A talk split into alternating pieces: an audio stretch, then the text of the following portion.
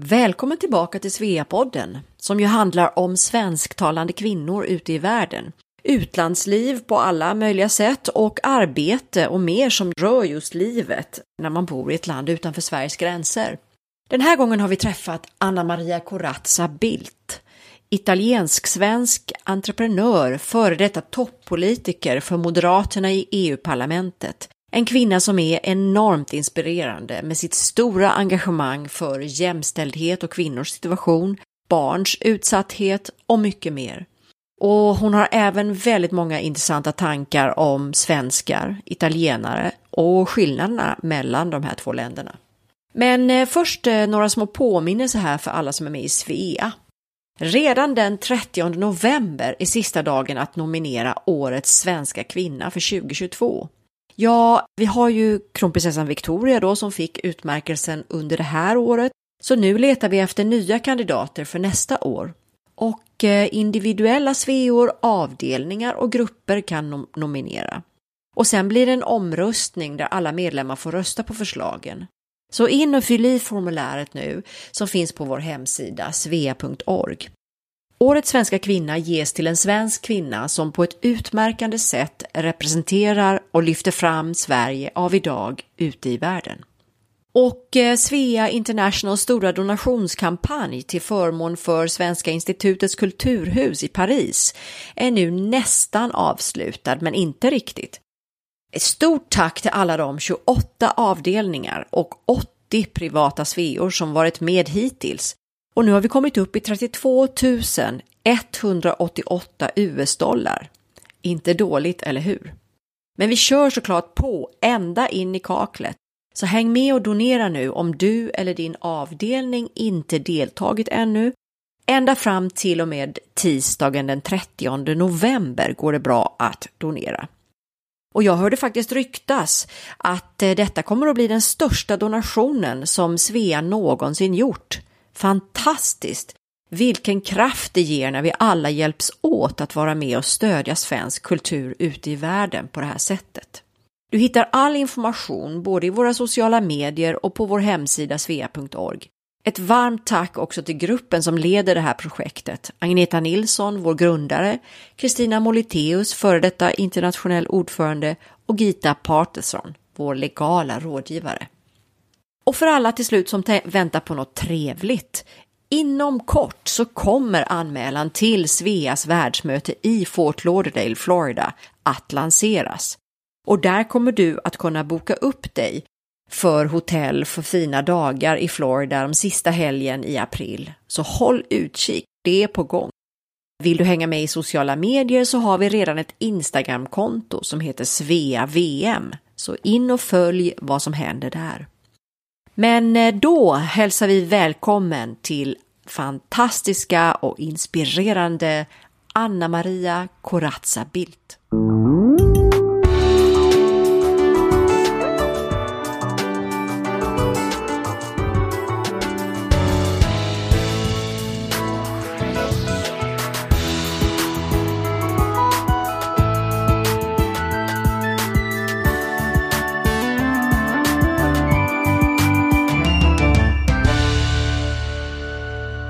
Hej, jag heter Anna Maria Corazza Bildt och jag har två hemländer, Sverige och Italien. Och just nu jag bor mellan Tabiano Castello i norra Italien, nära Milano, Parma och Stockholm.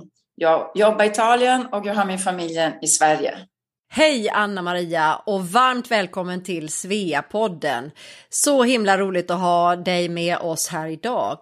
Och eh, när jag pratade med dig för en liten stund sedan så sa du ju att jag precis kommit hem från en konferens i eh, Rom. Berätta om det, det lät så spännande. Tack snälla mina vänner Ann och Ann-Sofie. Så härligt att vara här med er och alla Sverige runt i världen. Eh, och många vänner också. Det har, det har varit så inspirerande, starkt och jag känner mig verkligen som man säger på engelska empowered. Så det här var Women's Forum G20. Så det var eh, G20 länder som är bland de mm, största länderna i världen. Tyvärr Sverige tillhör inte.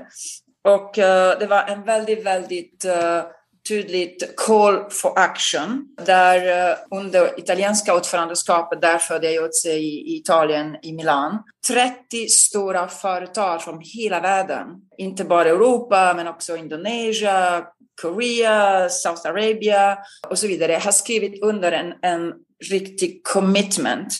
De här företagen väger, väger 2000 miljarder euro. Det betyder GNP från hela Belgien, GNP för hela Schweiz.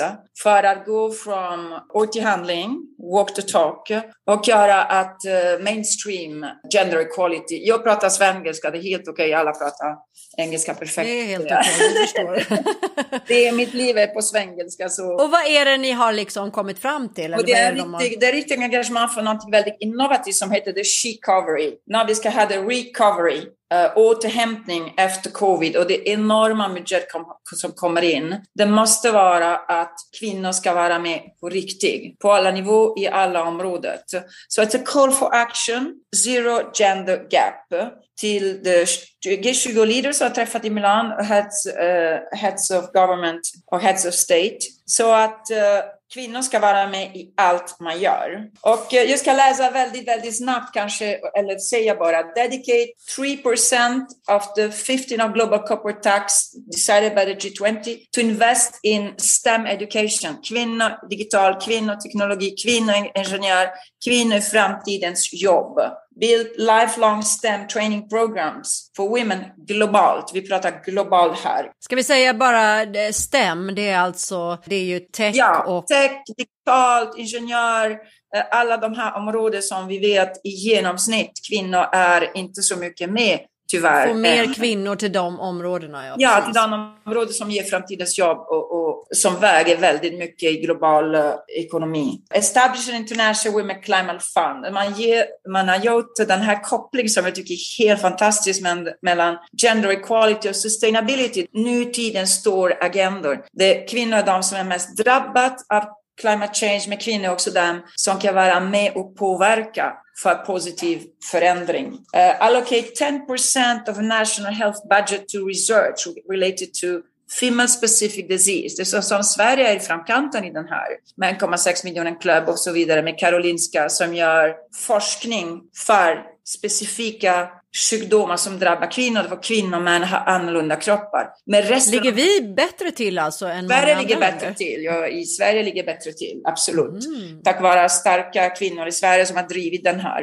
Ja, men jag pratar mm. genomsnitt nu naturligtvis. Mm. Establish a compulsory gender equality index at national level to achieve equal pay samma lön för samma jobb. Och uh, adopt a mandatory and fully paid paternity leave. I mean, I Sverige vi har den, men i resten av världen det är en av de absolut stora frågor fortfarande när kvinnor har barn. De utesluts av arbetsmarknaden, det vet ni, eh, som bor överallt. Allocate at least 50% of the international development assistance resources to projects targeted, targeted gender equality. Och det här Sverige också har, som är med den här feministiska utrikespolitik, att man, man, man har som liksom tvång nästan, jag gillar inte ordet tvång, men att i allt Sverige gör i sin utrikespolitik inte minst i utvecklingssamarbete, måste involvera och inkludera en kvinnodimension. Och sen den här eh, 40 women representation, all public and private government bodies. Så det har blivit underskriven av, av företag. Eh, det är, man kan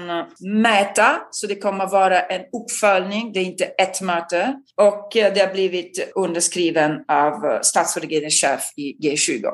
Jag var väldigt stolt att vara där och lilla jag har tagit ordet. De har frågade mig att prata om just eh, Sveriges eh, feminist utrikespolitik.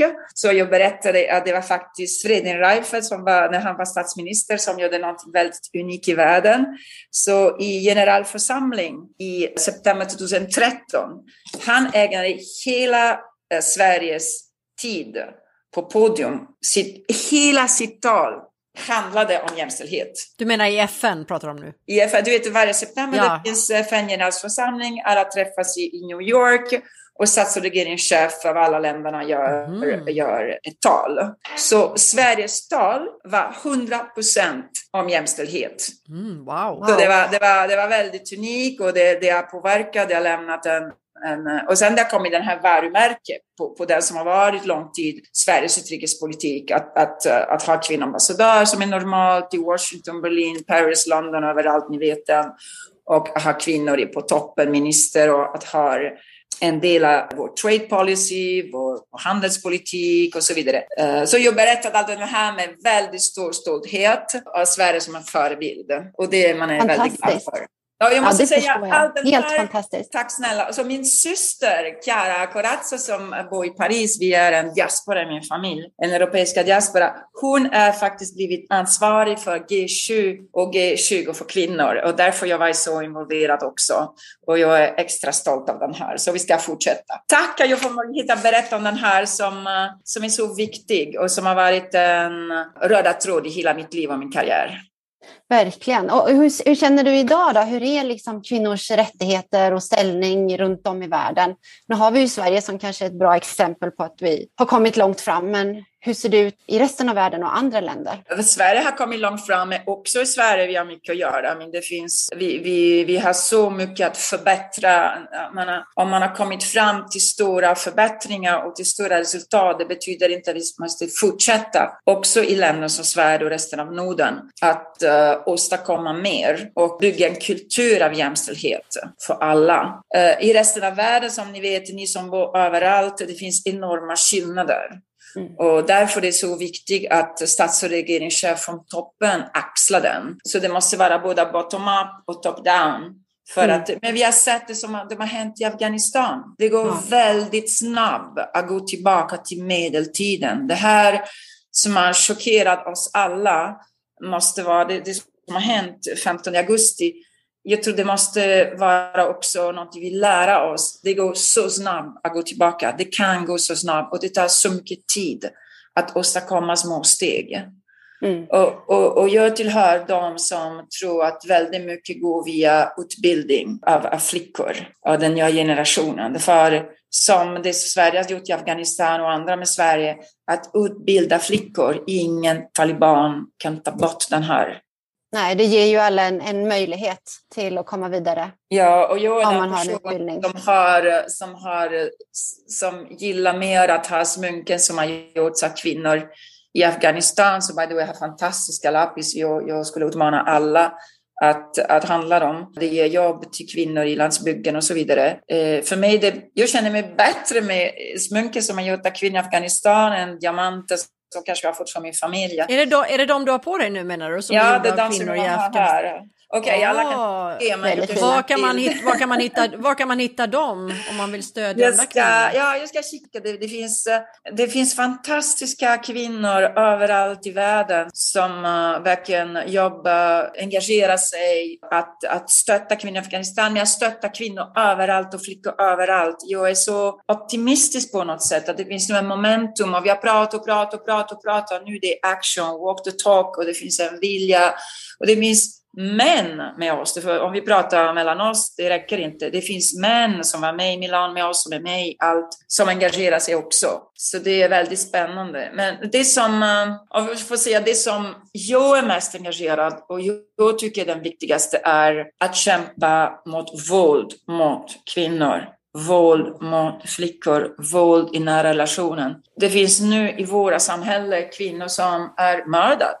Det för före detta man eller före detta pojkvän var avundsjuka den nuvarande män, för de, de tror inte, de trodde och de tror att de äger den kvinna som de quote unquote älskar. Det finns kvinnor som slås hemma. Vi har sett, eh, det har alltid hänt eh, och det händer överallt, i hela världen, i alla sociala nivåer. Mm. Vi har sett, Ann-Sofie och Ann, under covid-tid, hur många mer kvinnor och flickor och barn som har vittnat att sin pappa eller sin, den nya partner av sin mamma slår, slår sin, sin partner och uh, det har ökat nu under pandemin.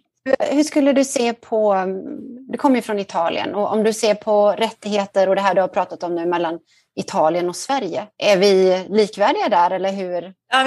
Jag bor mellan Sverige och Italien. Jag har som italienare representerat svenska folket tio år i, Europa och eh, för mig det har blivit, och det fortfarande är, så fascinerande att eh, bygga broar, skapa dialogen, försöka lyssna och förstå mina två kulturer, mina två världar, som är verkligen de två, the two poles of Europe, verkligen Norden och Söder, you know, Nordic light and southern Mediterranean soul och, och sätta dem tillsammans. Och när det gäller jämställdhet, det är klart att det är väldigt annorlunda. Det är klart att Sverige är en förebild för italienare, har, har åstadkommit så mycket mer. Samtidigt i Italien finns enorma skillnader också mellan norra Italien och södra Italien. Milano är som Sverige till exempel. Och eh, vad jag vittnar nu som företagare, kvinnoföretagare och kvinnofamiljeföretagare i Italien, att de senaste åren har blivit enorma framgångar enorma framsteg. Det är också olika i olika, i olika sektorer. Till exempel, jag arbetar nu i byggsektorn. I mean, byggsektor är så machist det kan vara. Eh, jag, jag, I mean, jag kör lastbil, när jag går till leverantörer och kör lastbil, alla vände sig. Kör du lastbil alltså? Ja, jag Själv? kör lastbil. För mig är det köpa. Jag gör allt för att hjälpa företag, bespara, se till att du vet, saker kommer på plats. Det blir så mycket stor kris. Vi, vi köper rätt sakerna, att mina, mina medarbetare inte går tre timmar för att köpa en grej, men stannar på byggarbetsplats. I mean, everything counts. Så när jag kör lastbil fram och tillbaka och det är en gammal lastbil som är liksom, okej, okay, det är inte liksom den lysande Scania nu modell. De tittar på mig och du har olika reaktioner. Så, Kul! En kvinna som äntligen kom i vår sektor. Eller, åh oh, vad snygg hon är. Uh, typ. Men i alla fall överraskning. Tror du, att du, tror, du att det, tror du att du har blivit påverkad av att bo i Sverige som kvinna? Att du kanske inte hade kört lastbil om du bara hade bott i Italien? Eller? Mm, nej, jag ska köra lastbil ändå. För jag är en ja. företagare som du vet, städa, göra sopor ja. och... Du är hands-on. Hands-on med allt, exakt. Ja jag är en idealist med hands in the mud. Så I mean, mina händer är totalt förstörda för allt jag gör hela tiden. Men du, tror du att vi i Sverige har kommit längre när det gäller ja, jämställdhet ja, ja. än italienarna? Hur då yes. till exempel? Kan du ge ett exempel? Kulturellt, kulturellt. Det är mer normalt i Sverige att överallt i samhället kvinnor leder eller kvinnor tar sin plats eller kvinnor har en oberoende liv. Det, det är många mer kvinnor i Sverige till exempel som jobbar. Det, och, och naturligtvis vi alla vet att ekonomi não, esse oberoende är motorvägen till jämställdhet. För du är inte beroende av din man eller din partner. Om, så du har din frihet om du vill till exempel lämna eh, honom. Du kan göra det därför att du har ditt jobb och ditt liv och ditt... Eh, alla kan inte göra det, eh, till exempel i Italien. Och, och som sagt, i Italien det finns enorma skillnader mellan regionerna också. Mm. Och den andra som, som är kanske är viktig i Italien är att du har en... Att män tar hand om barn barnen. Det börjar, det går snabbt, det växer, men det är inte så självklart som i Sverige. Mm. I Italien du har fortfarande många kvinnor karriär drabbas av maternitet när du har barn. Du kommer ut från arbetsmarknaden och sen när du kommer tillbaka. Du har eh, kanske lite värre än i Sverige, den här förförande, du har lägre pension, du har lägre lön, lägre lön betyder lägre pension. I så... Sverige har vi ju väldigt lång mammaledighet. Har ni mammaledighet i Italien? Ja, ja, ja. Men i Italien har också en väldigt stark social skydd, systemet. Så du har mammaledighet, du har eh, liksom dagis och så vidare. Det är annorlunda regioner, det är väldigt decentraliserat. Men du har inte samma kultur när det gäller pappaledighet. Så det är inte det socialnätverket eller, um, eller welfare-system som saknar. Det är traditionerna. Det är kultur som saknas. Mm. Till exempel, ta mm. en annan exempel. Så min bror, vi, vi äger ihop hotellet här, min bror och jag, och byggarbetet, även om jag, jag är den som liksom leder byggarbetet, samordnar byggarbetet. You can imagine. Det är bara män. Ingen har aldrig frågat min bror om han är arkitekt eller ingenjör till mig, och jag har gjort byggarbete för 15 år här med de gamla stenarna, för allting här är K-märkt. Min familj har varit här för sex generationer, så vi har gjort den här restrukturering och du vet, bygga från, gå från en jordbruk, eh, estate till hotell och turistverksamhet. Så jag har kanske alla den här kunskapen med learning by doing och väldigt mycket erfarenhet. Till mig, varje gång jag försöker säga någonting, typ man ska göra så, man ska göra så, och jag vill att man ska göra så i alla fall, det är hemma hos mig. Jag säger, ah, men um, du är ingen arkitekt, du är ingen ingenjör. Aldrig en gång till min bror Nej. i två Typiskt. år. Nej. Ja, Nej, men det, så är Italien. Men de säger också, men de godkänner att den här branschen är en bransch där jämställdhet har inte nått. I mean, om, om, du går, om du går till andra branscher som sjukvården, då har du kvinnor som är chef på, på sjukhuset och, och rektor i, i, i, hela ja, vården och utbildning. Då kvinnotoppen mm. är uh, accepterad mycket mer. Du, på tal om det här med kultur och traditioner, har du träffat på Svea någon gång i Italien? Ja, men jag har träffat Svea i Sverige, Italien, i, i resten av världen världen. Jag tycker att min syn av Sverige är att Sverige är en fantastisk små land uppe i Norden som, som har verkligen uh, lyckats att sprida ljus, shine i världen tack vare fantastiska uh, företag som har blivit innovativa, pionjärer och har en enorm trovärdighet och har satt tillsammans med Sveriges utrikespolitik och så vidare har satt en varumärke. De få länder som är så små som Sverige med 10 miljoner människor har. Alla de här fantastiska kvinnor som är runt i världen. Men det finns inte en enda hörnet av världen som du inte träffar en svensk. Som har, som har byggt en företag, som har gjort någonting spännande, som har etablerat sig. Du har inte rest en enda ställe i världen där det finns inte någon svensk och någon svenska fantastiska kvinna. Så det är en styrka för Sverige. Svea är en styrka för Sverige. Varför det? Jag säger bara min, min, nej min lilla erfarenhet. Jag bor mellan Sverige och andra länderna hela tiden. Jag har bott mycket utomlands. Jag kom till Sverige när jag var mer än 30. Jag hade bott i Sarajevo i kriget, jag hade bott i Genève, jag hade bott i Paris, jag hade bott in the middle of nowhere i Balkan, i Knin och, och så vidare. Och min syn är att Sveriges samhälle som är väldigt uh, trygg, traditionellt och homogen starka mm. värdering och Dalahästen och, och, och, och mm. du vet, uh, midsommar och, och, och Lucia och behöver den här öppenhet Mm. Den här världsperspektiv, eh, den här kunskap och Weltanschauung som man skulle säga på tyska, som svenskarna som bor utomland, som har bott utomland, kvinnor, kraft för att bygga ett bättre samhälle. Jag är så övertygad. I mean, utan svenska utlandet blir Sverige provincial. That's my view. Fantastiskt. Där har ju Svea en stor roll. Där kan ju vi hjälpa till. Nej, men verkligen. Och jag tror en annan sak som jag tror, jag träffar så många som har kommit tillbaka till Sverige som hade bott tio år utomlands, tio år här, tio år där och så vidare. Eh, det är klart att jag har varit också utrikesministers fru, så det var lite också mitt informell roll eh, och varit med i all den här SVIV och Svea och så vidare som är jätte, jättekul. Man träffar underbara människor. Men många säger när man kommer tillbaka till Sverige, när man bott utomlands, inte bara när du bor i New York, men överallt du bor utomlands, Sweden is so small. Om du förstår vad jag menar. Det är ingen kritik mot Sverige. Men när du hade en öppning och svenska utomlandet är så globala.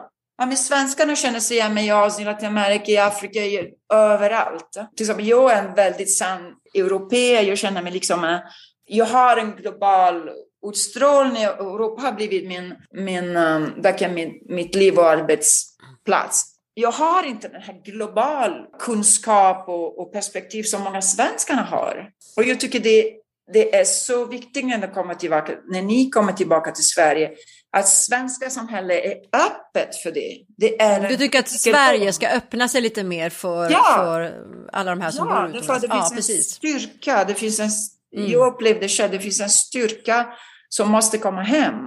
Eller, mm. eller det svenska systemet, politiskt, ekonomiskt, socialt, måste ta mm. vara på det på något sätt. Mm. Mm. Bra tanke där. Jag sagt vad jag Bra. Ja, du eh, Anna Maria, du har ju suttit i Europaparlamentet för eh, Moderaterna i, under många år, faktiskt tio år, 2009 till 2019. Mm. Vilket spännande arbete. Berätta om hur det var och vad var du engagerad i där? Ja, tack snälla. Det var, jag älskade varje sekund att, att mitt uppdrag och du kan tänka mig som kommer från lilla medelhavsflicka som kommer upp i Norden och representerar svenska folket i den stora Europa. Jag kan inte berätta hur stor den här förtrenden har varit för mig. Och jag gick upp varje dag och tänkte eh, i Stockholm, överallt i Sverige, Bryssel, i Strasbourg. Jag tänkte tack och jag tänkte vad ska jag göra idag för att leva upp till den stora förtroende som jag fått direkt från svenska folket. För jag har varit, jag varit direkt vald två gånger med kryss. Så jag har varit inkryssad av svenska folket. Det är mm. jättestort, believe me.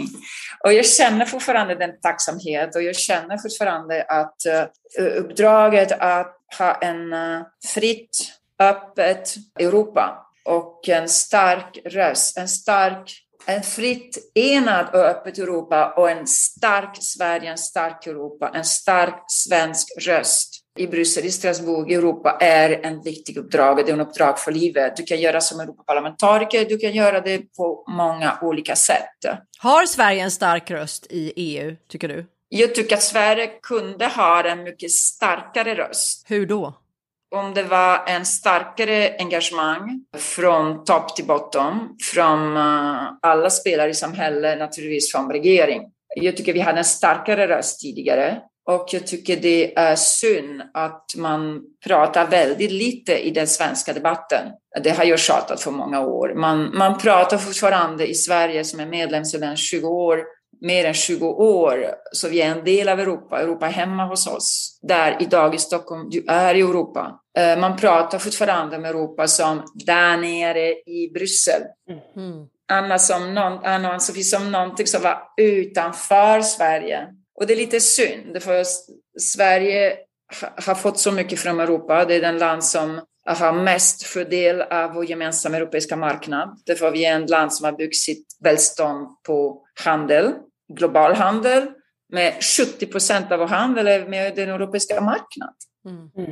I mean, det är inte små. Så vi bygger vår välstånd med handel med Europa och med resten av världen. Med den stor del är med Europa. Och jag tycker det skulle vara väldigt bra om man kunde förankra med debatten i Sverige om vad att vara med i Europa innebär.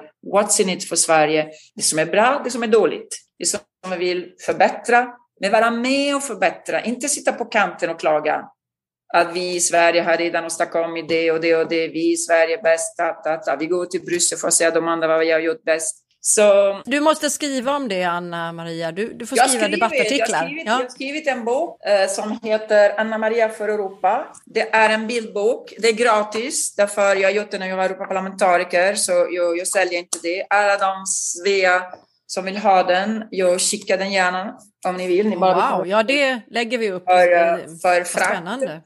Och där är det en mm. bildbok, därför a picture says more than thousand words, tycker Aha. jag.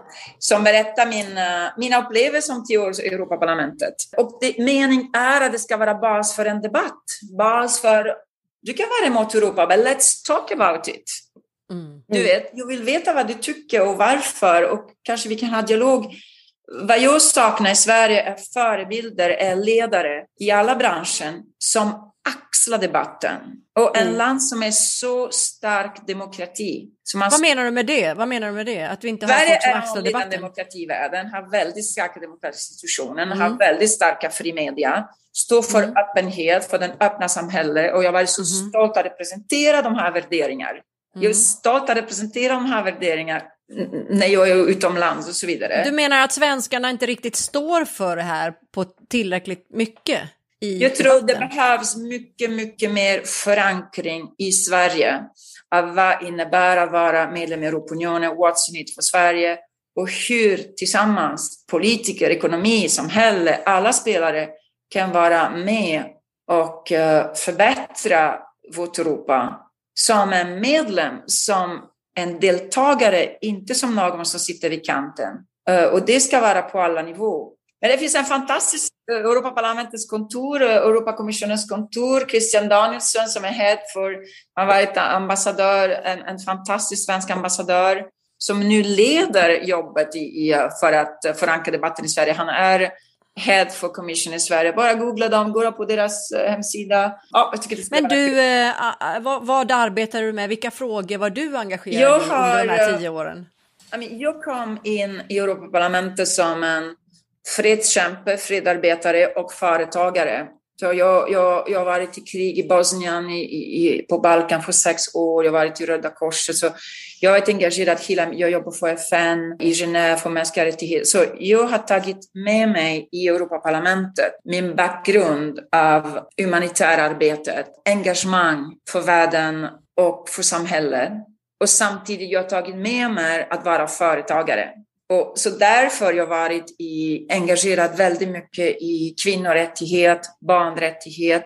Jag har grundat Intergroup of Children Rights i Europaparlamentet. Det betyder att vi jobbar över politiska gränser, från left till right, för att skydda barn.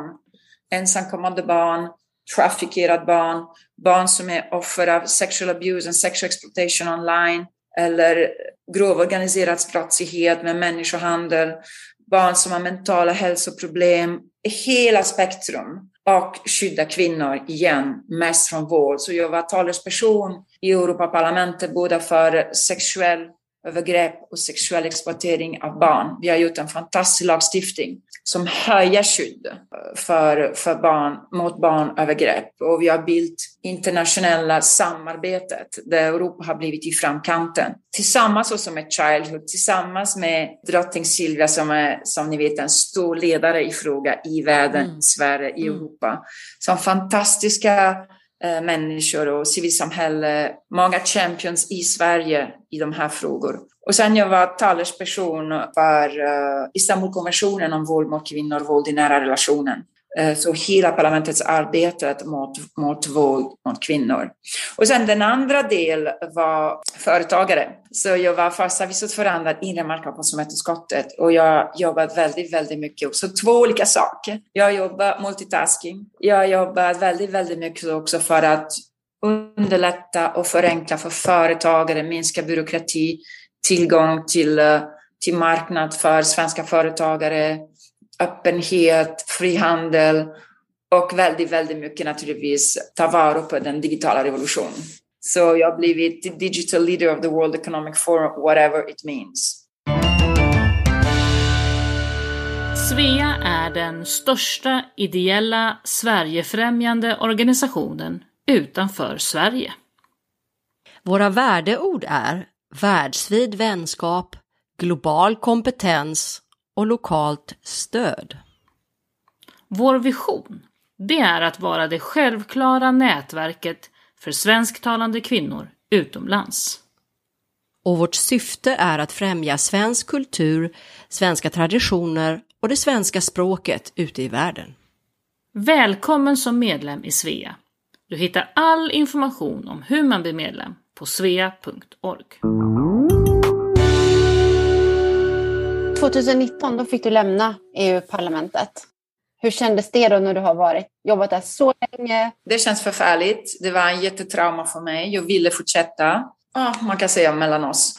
Det är um, som vanligt en eh, ”men män-plott mot starka kvinnor, om man kan sammanfatta. Jag tror jag gick ut på en väldigt...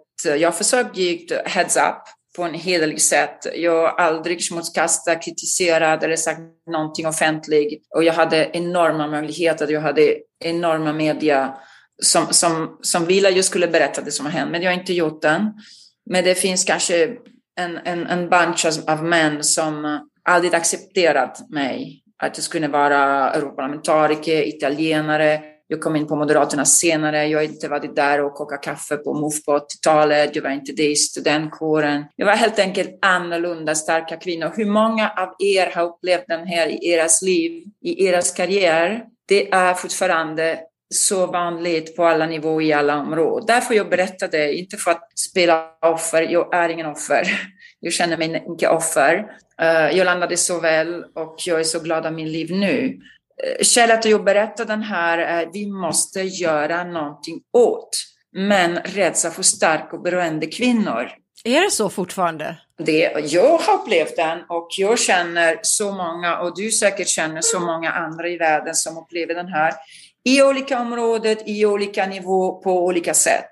Men att, att, och den andra är som eh, kanske, I mean, I'm trying to get the lessons learned från vad jag upplevde, inte berätta om mig själv, men att vad jag har upplevt kanske kan vara nytta. Och varför jag gjorde det, för många frågade mig. Jag har fått så många under de här senaste två åren som har kontaktat mig, Ann och Ann-Sofie, för att veta verkligen vad har hänt privat, men också för att säga jag har också drabbats. Jag hade inte berättat, jag vill inte berätta offentligt, jag vågade inte säga det. Jag var tvungen att vara tyst. Man har som har vänt sig till mig. Jag måste fråga dig bara här då, för att du vet, man pratar ju väldigt mycket om det här i Sverige, med att det är svårt för människor att integrera sig i Sverige. Tror du att det har med det att göra att du är lite, du är från Italien, du är inte riktigt som en svensk kanske, eh, och, och också att det här att du är stark kvinna. Är, är det liksom så att vi svenskar har svårt att acceptera och ta in andra människor? Är det så? Nej, inte ni svenskar, absolut inte. Jag känner mig väldigt välkommen i Sverige jag är väldigt tacksam. Som sagt, det är svenska folket som har valt mig. När jag går ut på gator och torget på nätet, folk, inte alla naturligtvis, vi lever i en demokrati, jag säger inte alla, det är klart att det finns de som gillar de som inte gillar mig, men jag har fått många, många, många som har verkligen stöttat mig under år. Jag hade en stödförening, Kryss Anna Maria och sen Anna Maria för Europa. Det är frivilliga, det är en unik fenomen i Sverige som har stöttat mig för tio år och som fortfarande stödjer mig och kontaktar mig. Och vi har blivit, vi gick från politiskt stöd till vänskap för livet.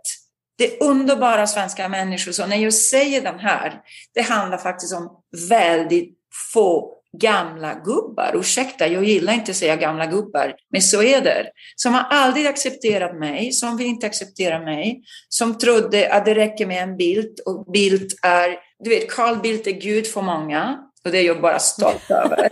jag är bara glad för. Det, det, verkligen, jag håller med. Jag beundrar honom, jag gillar honom. Vi delar Mission Peace, vi delar Mission Europa, vi delar Mission Världen. Han är fortfarande så aktiv överallt. Han är nu, han är särskilt sändebud, special envoy för Världshälsoorganisationen för covid. Han, han, har gjort hela sitt liv, han var hands-on för den stora frågan av vår tid och gör skillnad. Det att jag också så att han är Gud och så vidare. Men deras syn var, you know, det, det finns one bild in politics. Det finns one bild i Moderaterna, that's it. Och sen det finns fru Bildt. I mean, det finns många fortfarande eh, kallar mig fru Bildt. Jättestolt att vara fru Bildt. Jag är fru Bildt naturligtvis. Men jag är inte bara fru Bildt, quote unquote bara. Jag är Anna Maria. Därför jag, jag kallar mig, jag, jag, min bok det är Anna Maria för Europa. Jag skriver inte Corazza Bildt, jag skriver Anna Maria. Därför det finns fru Bildt, fantastiskt, jag älskar det. Jag älskar att vara utrikesministers fru och allt den här och tjäna Sverige på ett annat sätt. Mm. Och Anna Maria, som det allt jag är har varit innan jag kom till Sverige. Jag hade en liv, jag hade en karriär, jag hade värderingar som jag är så lycklig att jag delar med min man. Mm. Det är verkligen en lycka i livet och vi driver de här uppdrag tillsammans. Vi, vi delar engagemang uh, för ett bättre värld, för rättvisa, för som sagt Europa, fred och så vidare. Och jag tror han delar också lite jämställdhet nu. Eh, Men du, är det inte liksom också en generationsfråga? Tror du inte det? Att det är liksom de yngre svenska männen idag är inte riktigt som de äldre? Att, att det ändrar ja, men det är sig. Klart, men det är klart. Och du, jag måste fråga, in, innan du gifte dig med eh, Karl, hade du någon relation till Sverige? Och hade du eh, bott här eller ja, varit jag, här? Jag, eller? Jag, jag, och jag älskade Björn Borg, för jag är tennisspelare. Och jag, och jag älskade ABBA-musik. Det var min relation till Sverige. En bra relation. och jag hade varit i Sverige på en, eh, på en cruise och eh, det var en jättegrej i min familj. För vi gick på Visby och jag förlorade mig. Jag var tio år. Och jag vandrade på Visby och Gotland ensam. Och hela polis sökte mig och de hittade mig in the middle of the night. Och så jag hade tagit en, en av de här små båt ensam och gick och uh, utforskade Sverige och utforskade Visby. Det var som ett tecken på framtiden. ja. yes, jag får mycket och beroende, för mycket. Så det var, det, det, var, det var allt jag visste, jag visste om Sverige. Så det var, det var fantastiskt. Så relationen med, med, Sverige den startade när du, eh, när du gifte dig med, med Carl helt enkelt? Det var då du flyttade till Sverige? Och... Okay, jag hade jobbat väldigt mycket när jag, när jag sysslade med mänskliga rättigheter i Genève, jag jobbade med FN. Och när jag sysslade i Paris, jag jobbade med italienska utrikesdepartementet och utvecklingssamarbete. Det var bland mina första jobb. Då Sverige var redan i framkanten, både när det gäller mänskliga rättigheter, commission och så vidare. Och de hade rekryterat mig, by the way, det var Jan Martinsson som är svensk. Han visste ingenting, I mean, det var innan jag kände Carl, så det var en svensk som rekryterade mig i FN. Det var wow. kul, det var, jag pratade och skrev väldigt bra uh, franska, så jag skrev hans Han var and the Secretary General for Human Rights.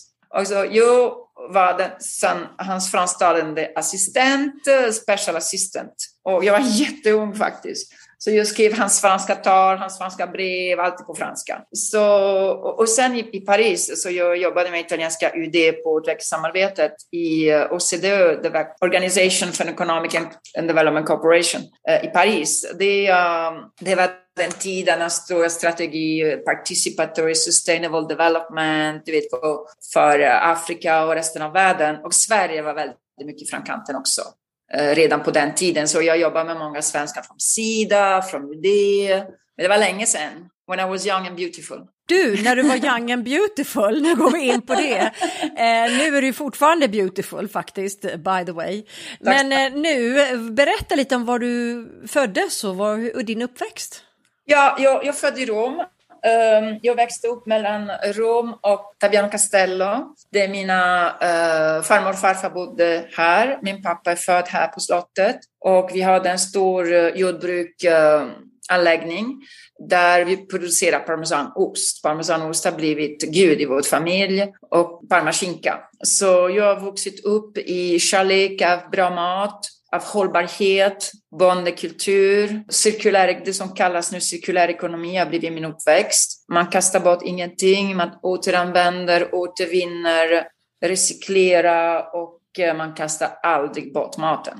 Och det har ju tagit in både mitt liv som Europaparlamentariker och min liv som företagare nu. Så eh, nu i, i företag som jag är, som man säger, jag är lite styrelseordförande och VD samtidigt. Och jag har en väldigt bra direktör som sysslar med eh, fantastisk kvinna. Jag har tagit in den här, vi har varit de första som hade solarpanel, fotovoltaik, eh, försöker ha hållbarhet i allt vi gör i företag. Och Europaparlamentet, jag har varit i framkanten redan 2008 med eh, kampanjande och eh, sätta på karta matsvinnet som kärna i hållbarhet. Alla skrattade åt mig på den tiden, nu alla sysslar med matsvinnet. Och det är jag väldigt stolt över. Så basta till matsvinnet är fortfarande viktigt för climate change, hållbarhet, next generation EU, allting alla pratar och sysslar om nu. Jag var glad att vara pionjär. Men du, du pluggade ju då i Italien och sen var du i USA, du var i San Diego och Colombia och sen hamnade du där i Balkan och det var där du träffade Karl. Va, vad gjorde du där då när ni träffades?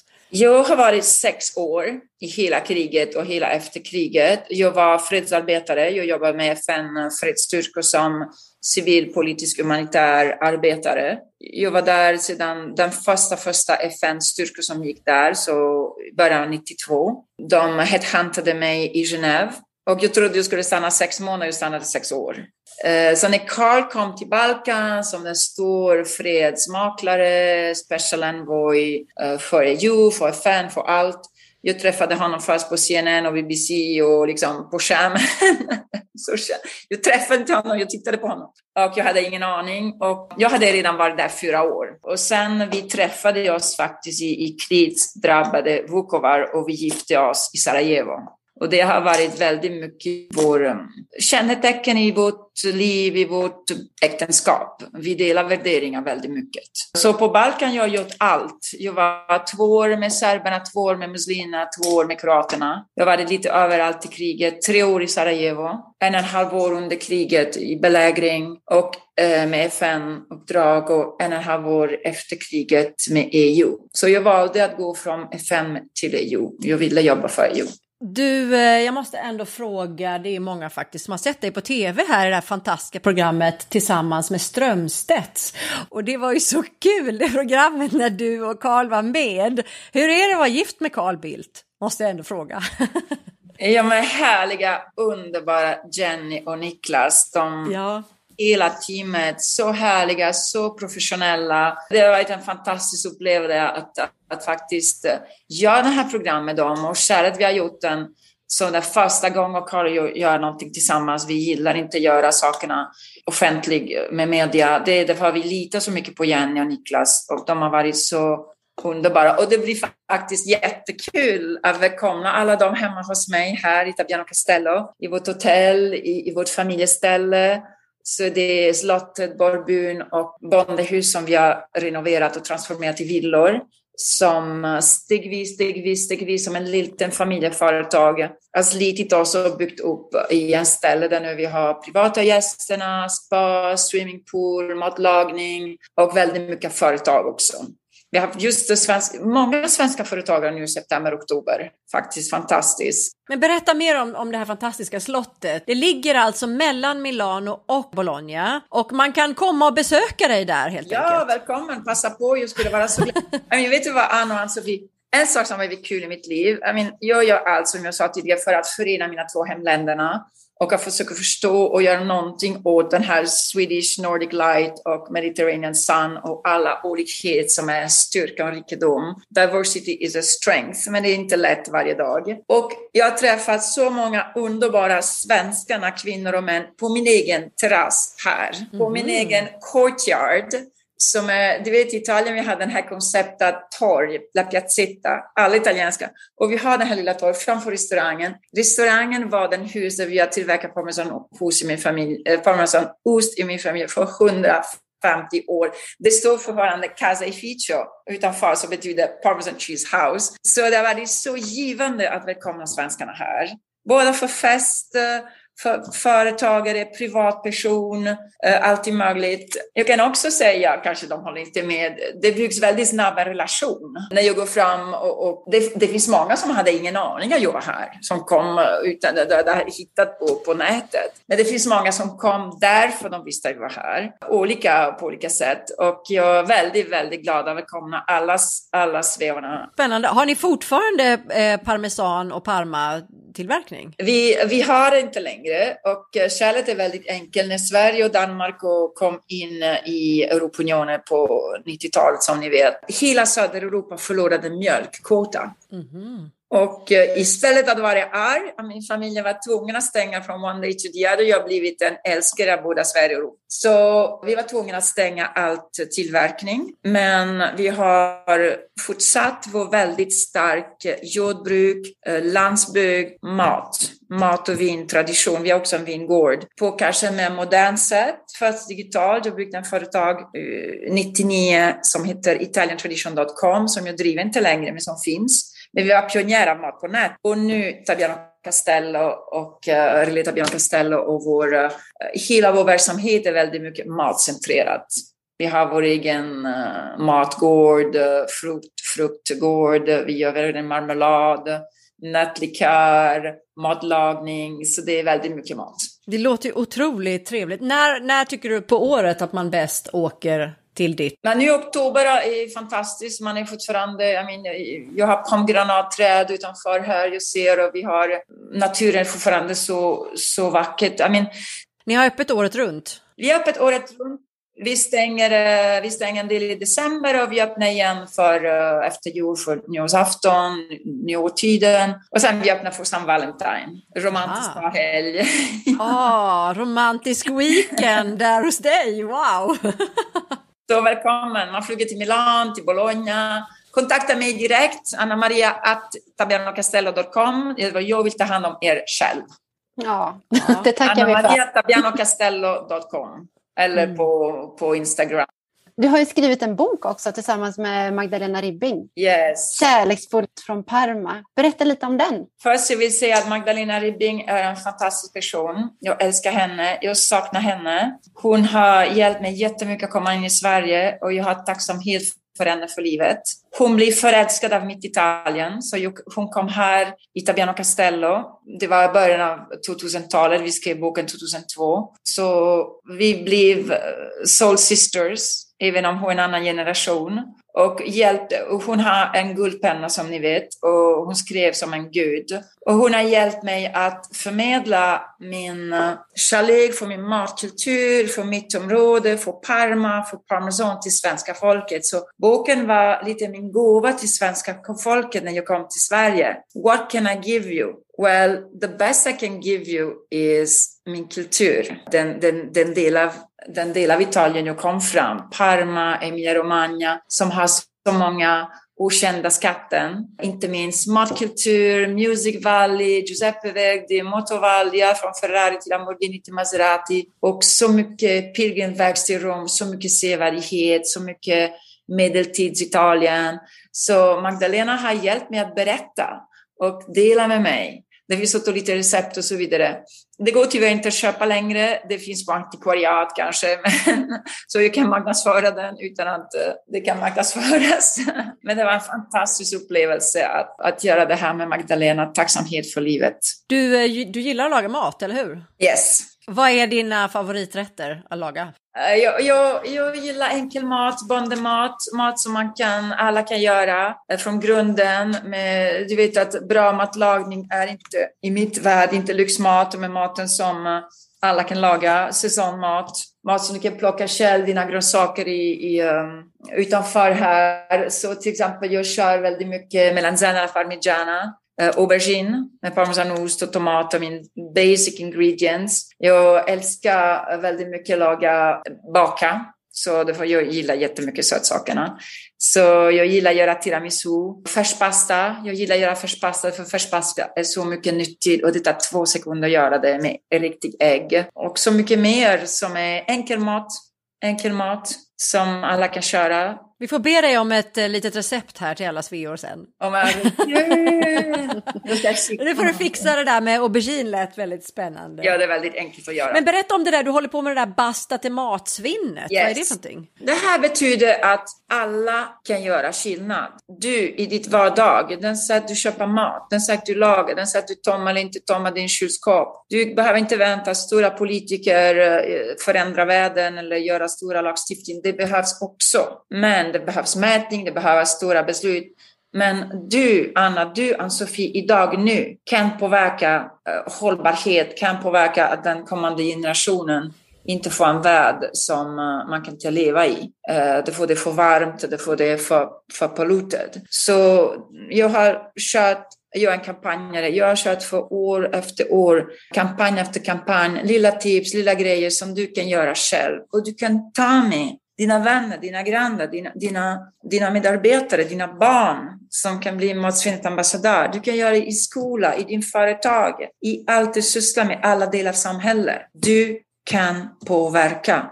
Kasta inte bort mat, handla inte för mycket, titta på din kylskåp innan du går och handlar. Se till att temperaturen i din kylskåp är tillräckligt bra för att dina grejer håller. Om du går på semester, ge mat till dina grannar. Om du har någonting hemma som du inte vet hur du ska använda, det finns massor med företag, underbara kvinnoföretagare, app som ger dig tips om hur du kan återanvända. Våga fråga doggy bag på restauranger som man gör i USA jag gjorde det nu på femstjärnehotell i Milano. Vi var jättebråttom på möte eh, och jag är på med frukost och försöker mäta min syster, ge mat till min syster som jobbade för mycket och workaholic 24-7. Och jag sa till den här super eh, femstjärniga starrisen, jag sa, jag kommer att ta den skål med frukt i mitt rum, inte därför jag är oförskämd eller kan inte betala för. Jag vill inte att ni ska kasta bort det. Är det okej okay att jag gör det? Vad sa de då? Jag sa absolut, vi förstår. You're not like cheap. Men ingen vågar göra det. Nej, men du känner herregud. Nej, nej, nej. Men... I, what am I doing? I look like, gör det, gör det överallt. Så jag älskar att göra den här. Jag har gjort Basta Collection med mina förkläder och grejer. Vi har gjort massor med spännande grejer. Fortsätt driva Basta till matsvinnet överallt i världen. Du eh, pratar mycket om traditioner i eh, Italien och mattraditioner och sånt. Men du har ju slagits för surströmmingen också. Det måste yes. du berätta lite om. Vad, vad, vad, gjorde du då? Jag har blivit honorary member av Systrarmens akademi. Believe me, från Italien, det betyder jättemycket. Wow. Och, och, yes, och många frågar mig, herregud, du kommer från you know, parmesan matkultur, det italienska food valley. Vad håller du på med, du vet, med, med surströmming? Och svaret är följande. Det är tradition som är viktig. Som parmesan är för mig en väldigt viktig förankring. Det är en kulturell förankring. Det är många från hela svenska kusten och många mer där surströmmings dag i augusti är viktig och äta surströmming den dag är en viktig tradition. Dessutom, det ger jobb till många. Det är många fiskare, det är många som lever det här. Det är också företagande, det är också levnadsbröd för många. Och dessutom det är jättekul. En av mina bästa upplevelser var när jag gick till 70 års uh, jubileum av Surströmming Akademi i Kalix. Wow! Det var, det Vad gör man då? Det var, uh, Kalix, inte Kalix, det var helt otroligt, norra av uh, Luleå. Ska aldrig glömma det. Och det är människor som, som tror att det här bygga närhet, värme, relationen, det är mysigt. Det är bra med mattradition. Men tycker du det är gott alltså? Det är gott om du inte äter varje dag. Men det är gott. Om man inte luktar, man får hålla för näsan. Du vet att jag har öppet en burka, du, vet att jag öppet en burka att, att systra mig till Europaparlamentet. Nej. I Strasbourg. Ja, det, jag har gjort den. Och uh, det är de som trodde att man skulle evakuera lokalen och kalla polisen. Och det, andra, och det andra som trodde det var kul att Anna Maria vågar stå upp för i svensk mattradition. Och det är den delen som är den viktiga. Du har ju en, en enorm meritlista med massor med saker du har gjort. Allt från surströmming till eh, Unesco och till. Eh, det är liksom så blandat. Vad, vad är du mest stolt över eller vad känner du mest passion för? Jag, jag känner att jag har så mycket fortfarande att ge och jag vill fortfarande ge mycket och fortsätta engagera mig. Uh, om det är någon som vill nätverka med mig, jag är öppen till bra idéer för jag vill fortfarande förändra världen tillsammans. Därför man gör ingenting ensam. Tillsammans med er, tillsammans med de som vill. The time is ripe, man kan förändra världen fortfarande. Jag har mest sålt vad jag har gjort om våld. För våld för mig är, I mean, för att förebygga våld, för att bekämpa våld uh, mot kvinnor, mot barn, Eh, mot, de mest sårbara. Eh, våld mot dem som, eh, som ingen förtjänar våld, men våld som är oberättigat. Våld som är gratis, våld som är bara för att du är en kvinna, bara för att du är en barn, bara för att du är sårbar. Och det, jag menar, vad jag har gjort tillsammans med många andra är absolut en dropp i oceanen. Men även en dropp är viktig, tycker jag, i, när det handlar om våld. I mean, du kan inte prata om jämställdhet om man fortfarande slår mot kvinnor. Vilken jämställdhet kan det finnas om du äger inte ditt liv, om du äger inte din kropp, om du äger inte ditt välmående, om du lever i rädsla du måste fly för ditt liv och för dina barns liv. Det, är, det är något jag varit stolt över vad vi, vi tillsammans har åstadkommit. Väldigt mycket med Sveriges hjälp. Många hjältar i Sverige som jag sa. Och det definitiva jag vill nu, lite by lite, jag börjar göra igen mer och mer.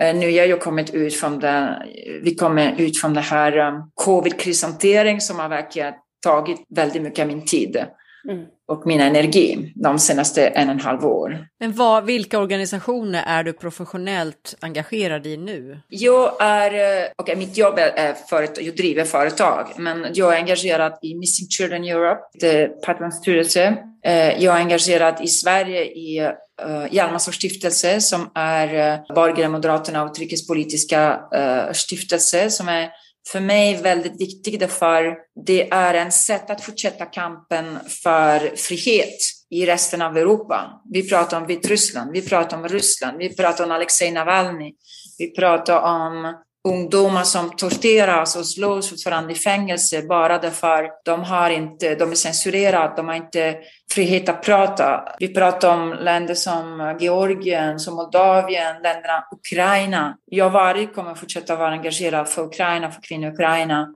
Jag har varit med i Europaparlamentet i ukrainska Joint Commission för många år och det um, vi hade just nu Visby seminarium efter 20 år som Hjalmarsson stiftelse driver som är en väldigt starkt varumärke för Sverige och en väldigt fast punkt som ger trygghet och hopp, mina vänner, hopp till många som fortfarande i vårt Europa kämpar för frihet. För värderingar som är självklara för oss och som är inte självklara.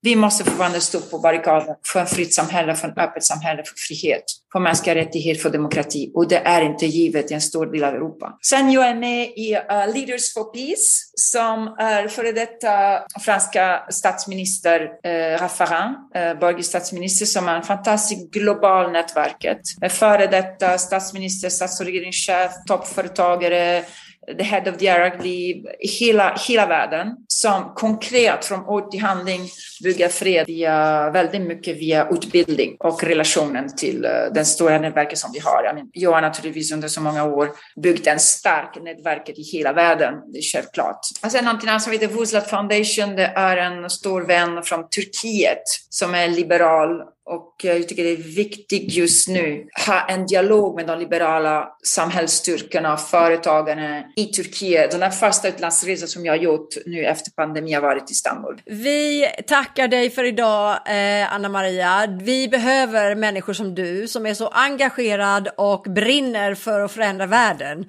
Det var ett jättestort nöje att få prata med dig. Tusen tack. Vi önskar dig all lycka med allt du tar dig för. Tack snälla Ann-Sofie, tack snälla Ann och lycka till till alla svävarna överallt ni är i världen. Tack att ni finns. Tack för att du har lyssnat. Den här podden är inspelad och producerad för Svea International. Musiken är skriven för Svea av Fredrik Åkerblom. Alla vi som på olika sätt är involverade i produktionen gör detta som en del i vårt frivilliga engagemang för Svea. Sveapodden finns på de allra flesta ställen där du hittar poddar. iTunes, Google Podcasts, Spotify, Acast etc. Om du saknar något poddställe så skicka ett mejl till sveapodden gmail.com. Mer information om Svea hittar du på vår webbplats svea.org och i sociala medier så finns vi på Facebook, Instagram och LinkedIn och där hittar du oss som Svea International.